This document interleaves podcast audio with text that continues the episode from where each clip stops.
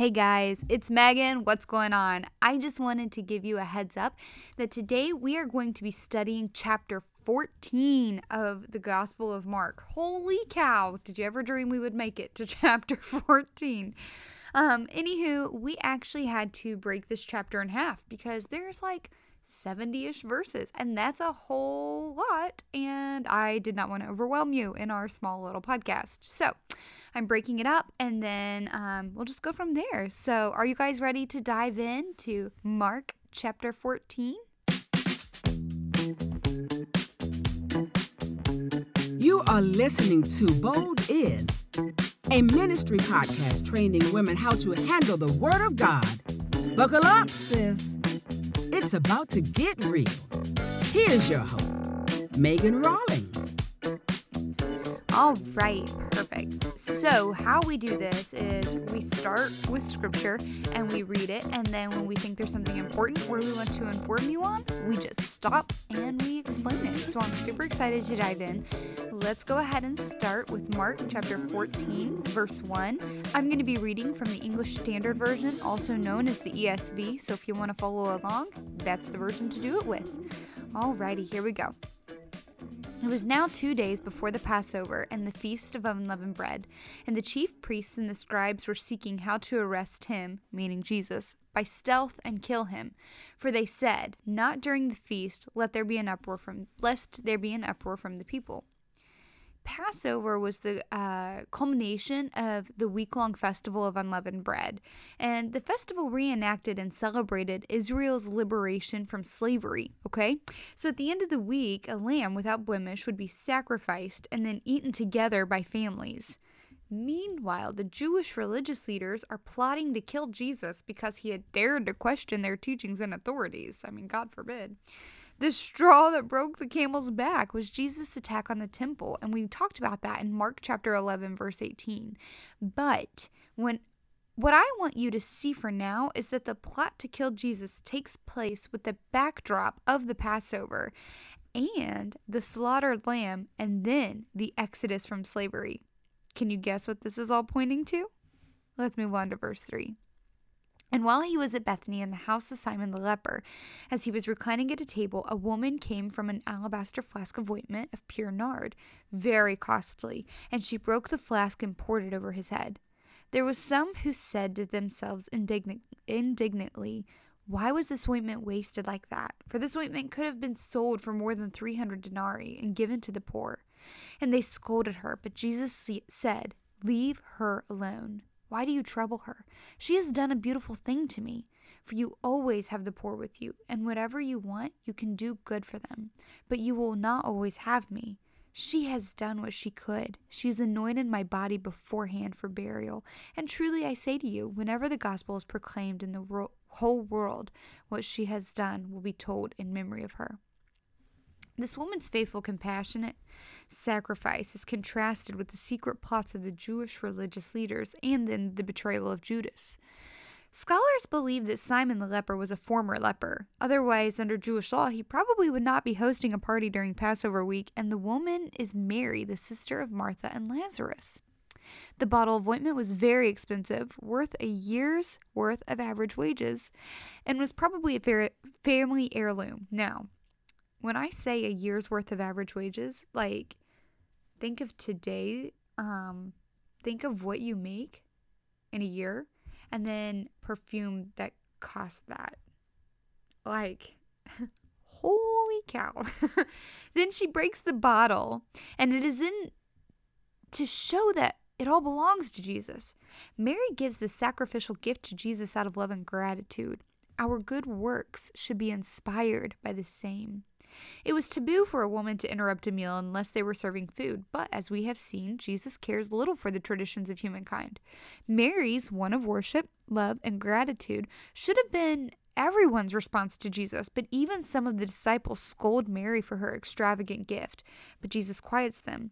He's not against giving to the poor, but unlike the disciples and us, Jesus can see the true motives behind a person's actions. In his commentary, James Edwards writes, In Jesus' sight, an act has value according to its motives and intent, and that, not its material value, is what makes it serviceable in the kingdom of God. When one act thus, no gift, not even a mere two lepta, and meaningless and no gift, even a year's salary, is wasted. Because Mary had a pure motive in her gift to Jesus, she is remembered today and forever. Verse 10 Then Judas Iscariot, who was one of the twelve, went to the chief priests in order to betray him to them. And when they heard it, they were glad and promised to give him money, and he sought an opportunity to betray him. Mark often places the key to understanding what he was preaching by sandwiching it between two related scenes. Here it is the anointing of Jesus that help us better comprehend what is going on. In contrast to Mary, Judas betrays Jesus. Why? We're not really told. It could be purely out of greed, or Judas may have thought he could force Jesus to take revolutionary action. His betrayal plays into the plan of God, but the Bible clearly condemns Judas, again, probably for his motives. So let's move on to verse 12. And on the first day of unleavened bread, when they sacrificed the Passover lamb, his disciples said to him, where will you have us go and prepare for you to eat the Passover? And he sent two of his disciples and said to them, Go into this city, and a man carrying a jar of water will meet you. Follow him. And whenever he enters, say to the master of the house, The teacher says, Where is my guest room? Where I might eat the Passover with my disciples. And we will show you a large upper room, furnished and ready. There prepare for us. And the disciples set out and went to the city and found it just as he had told them, and they prepared the Passover. Just as Jesus instructs the disciples to find the donkey that he rode into Jerusalem, he now tells his disciples how to procure the room for his for their last supper. This scene shows that Christ is in control of his own suffering and sacrifice. Verse 17. And when it was evening, he came with the twelve. And as they were reclining at the table and eating, Jesus said, Truly I say to you, one of you will betray me, and one who is eating with me. They began to be sorrowful and to say to him one after another, Is it I? He said to them, It is one of the twelve, one who is dipping bread into the dish with me. For the Son of Man goes as it is written of him. But woe to that man by whom the Son of Man is betrayed. It would have been better for that man if he had not been born. And as they were eating, he took bread, and after blessing it, broke it and gave it to them, and said, Take, this is my body. And he took a cup, and when he had given thanks, he gave it to all them, and they drank all of it. And he said to them, This is my blood of the covenant, which is poured out for many. Truly I say to you, I will not drink again of the fruit of the vine until the day when I drink it new in the kingdom of God. Returning to James Edwards' commentary on Mark, he wrote At Bethany, the woman anoints Jesus' body for burial. At the Last Supper, Jesus gives his body for sinners. It is during the Passover meal, which Jews saw as holy, that Jesus interprets the proceedings to announce the betrayal by one of his own. His traitor is Judas, but he is only the first, for before long all the disciples will abandon Christ. Yet, despite knowing this, he gives himself symbolically to the disciples and institutes the Lord's Supper or communion. As scholar James Edwards notes, the all echoes throughout the remainder of the chapter, recalling both the grace of Jesus and the failure of the disciples. They all drank, verse 23. They all swear allegiance to Jesus, verse 31, but they all fall away, verse 27. And they all fled, verse 50.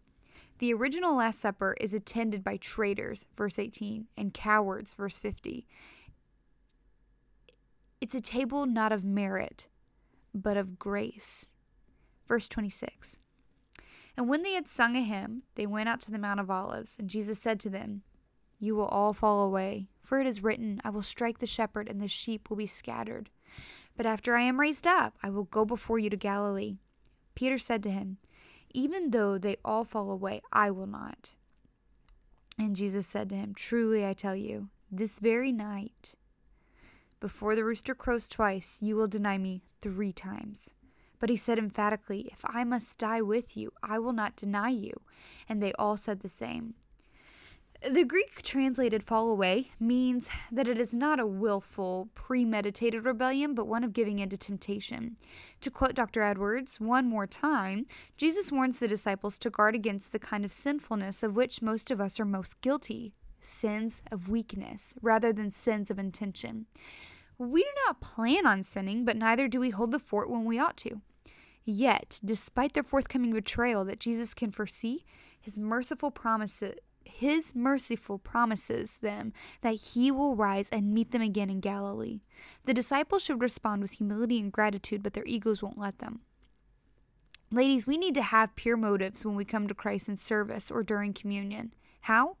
Through love and gratitude for our Lord, who, just as he promised the disciples, will meet us after the resurrection. All, all those who have faith will join him at the table.